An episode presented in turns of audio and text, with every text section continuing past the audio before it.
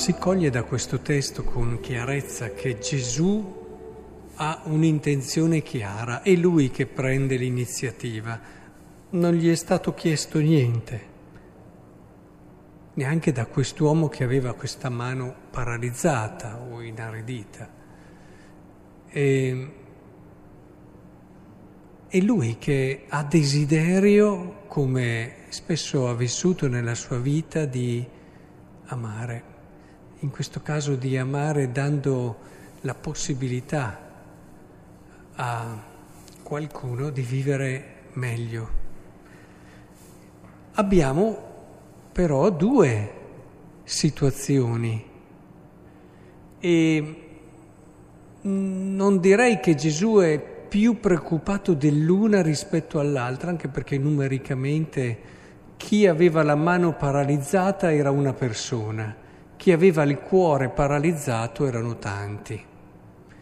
Quindi Gesù si trova dinanzi ad una mano paralizzata o inaridita e a tanti cuori inariditi e desidera in un qualche modo aiutare sia l'uomo con la mano inaridita, sia le persone con il cuore inaridito.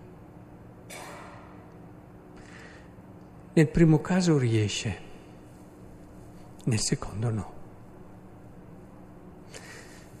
È molto più difficile ridare vita, vitalità ad un cuore inaridito che ad una mano inaridita. Molto. Perché ad un cuore inaridito non puoi fare nulla, e questa è una scelta di Dio, se non te lo lascia fare. I farisei si erano chiusi in questa incapacità di cogliere lo spirito, il senso vero della legge, quel senso vero che ti porta a mettere la persona al centro. Sì, è importante la legge. La legge intesa nel modo giusto ti pone davvero la persona al centro, ma quando non l'affronti con un cuore libero, la legge può diventare uno strumento di potere, uno strumento che in un qualche modo crea un ambito dove tu gestisci, tu governi le cose e in un qualche modo ti fa uscire da quella che è la giusta logica della legge che invece ti porta a abbandonarti ad un amore che ti viene incontro. Ora, credo che in questo senso il Signore abbia fatto una scelta coraggiosa, una scelta coraggiosa, che è proprio quella di non intervenire se la libertà della persona non te lo permette. Quante volte me lo chiedo, quanti problemi sarebbero risolti se Dio non avesse fatto questa scelta?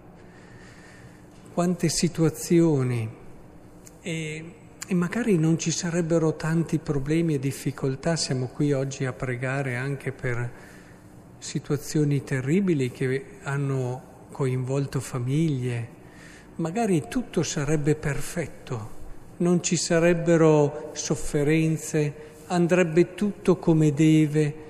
Non vi siete mai immaginati un mondo così?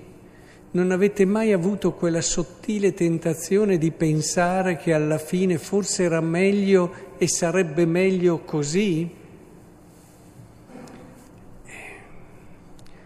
Io mi chiedo sempre se davvero possiamo arrivare a comprendere l'amore nella condizione in cui siamo adesso senza tutto quel percorso che la vita a volte fatta di prove, di difficoltà, eccetera, ci pone dinanzi. Difficilmente riusciremmo ad essere più umani. Il limite di questo cuore ingessato di questi farisei eh, viene ovvio a tutti, è una carenza d'umanità. Ma io credo che saremmo tutti meno umani se nella nostra vita non ci fosse mai stata una difficoltà, una prova, un... È vero, dobbiamo considerare che da parte di Dio c'è quella certezza di cui vi parlavo prima, che cioè anche le persone che ci sono state tolte adesso sono là dove arriveremo tutti e dove davvero c'è il compimento, la bellezza, la pienezza per l'uomo. Quindi dal punto di vista di Dio è una prospettiva un po' diversa. Ma adesso mi metto dal punto di vista dell'uomo. E i momenti in cui sei più vicino alle persone, i momenti in cui capisci la sofferenza del tuo vicino, del tuo prossimo, sono quelli dove soffri tu. E, ehm, è vero che c'è la tentazione di ripiegarsi sul proprio dolore a volte, e lì è importante le figure che ti sono accanto, che ti sostengono e che ti aiutano, ma quante volte dopo che magari eh, questo hai una sofferenza, una prova in famiglia, ti si apre un mondo immenso che non conoscevi neanche, un mondo di sofferenza che c'era anche prima, ma che prima non riuscivi a vedere, avevi il cuore ingessato, non in modo cattivo, ma semplicemente ignorava. E invece ti si apre un mondo che è fatto di vicinanza anche, ti dà la possibilità di una solidarietà, ti dà la possibilità di tirare fuori il meglio della tua umanità, ti dà la possibilità di esprimere quella fede per tirare fuori quella fiducia e quell'abbandono che è quello che fa la differenza nella fede. Ti apre davvero alla comprensione, ho visto persone anche senza delle prove enormi come quella della perdita di un figlio, ma ad esempio eh, malattie anche personali, oppure anche cadute morali, persone che dopo aver sbagliato, essere cadute, avevano uno sguardo diverso verso le persone che magari prima giudicavano e dopo cominciano ad avere uno sguardo non che giustifichi l'errore, ma che però si fa prossimità al fratello che ha sbagliato e che distingue con chiarezza l'errore dalla persona, che era il problema qui, la malattia, la legge, eh, invece c'era una persona qui che ha voluto che fosse in mezzo e questo lo ha fatto perché voleva che queste persone vedessero. Io sono convinto che quasi ci teneva di più ai farisei che a questa persona Gesù. La mette anche in mezzo, gli dice guardate, gli spiega che cosa è meglio. E infatti anche dopo il suo rammarico,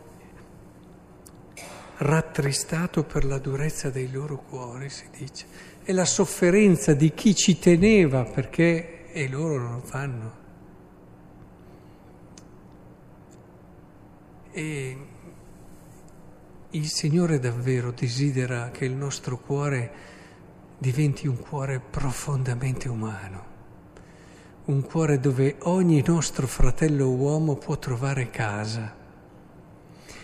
E allora chiediamo questa grazia, che tutto quello che ci succede nella vita, di bello, perché anche il bello poi ha un suo scopo, una sua funzione, eccetera, e anche di difficile, di prova e di sofferenza, tutto sia perché il nostro cuore si dilati, perché davvero il nostro sguardo faccia capire a chiunque è qui davanti a noi che è qualcosa di immenso, ogni persona è qualcosa di immenso, che ci aiuti a non scivolare in quel terribile peccato e paralisi del cuore che è il giudizio che giudichiamo gli altri, c'è un cuore proprio inaridito quando giudichiamo. Per questo Gesù è sempre così duro, che ci aiuti a cogliere che c'è un mondo immenso intorno a noi, non chiuderci solo nelle nostre cose, nelle nostre anche sofferenze, ma apriamo e ci accorgiamo che intorno a noi c'è tanto. Sapete, uno dei modi per poi scivolare in una disperazione che può essere anche molto nociva dopo una prova enorme è quello di chiudersi in se stessi e nel proprio dolore, come se ci fosse solo questo. Ecco che il Signore ci aiuti invece ad aprire e a ritrovare in quel mondo che c'è fuori la mano di Dio che ci viene incontro, la mano di Dio che rinnova la nostra speranza.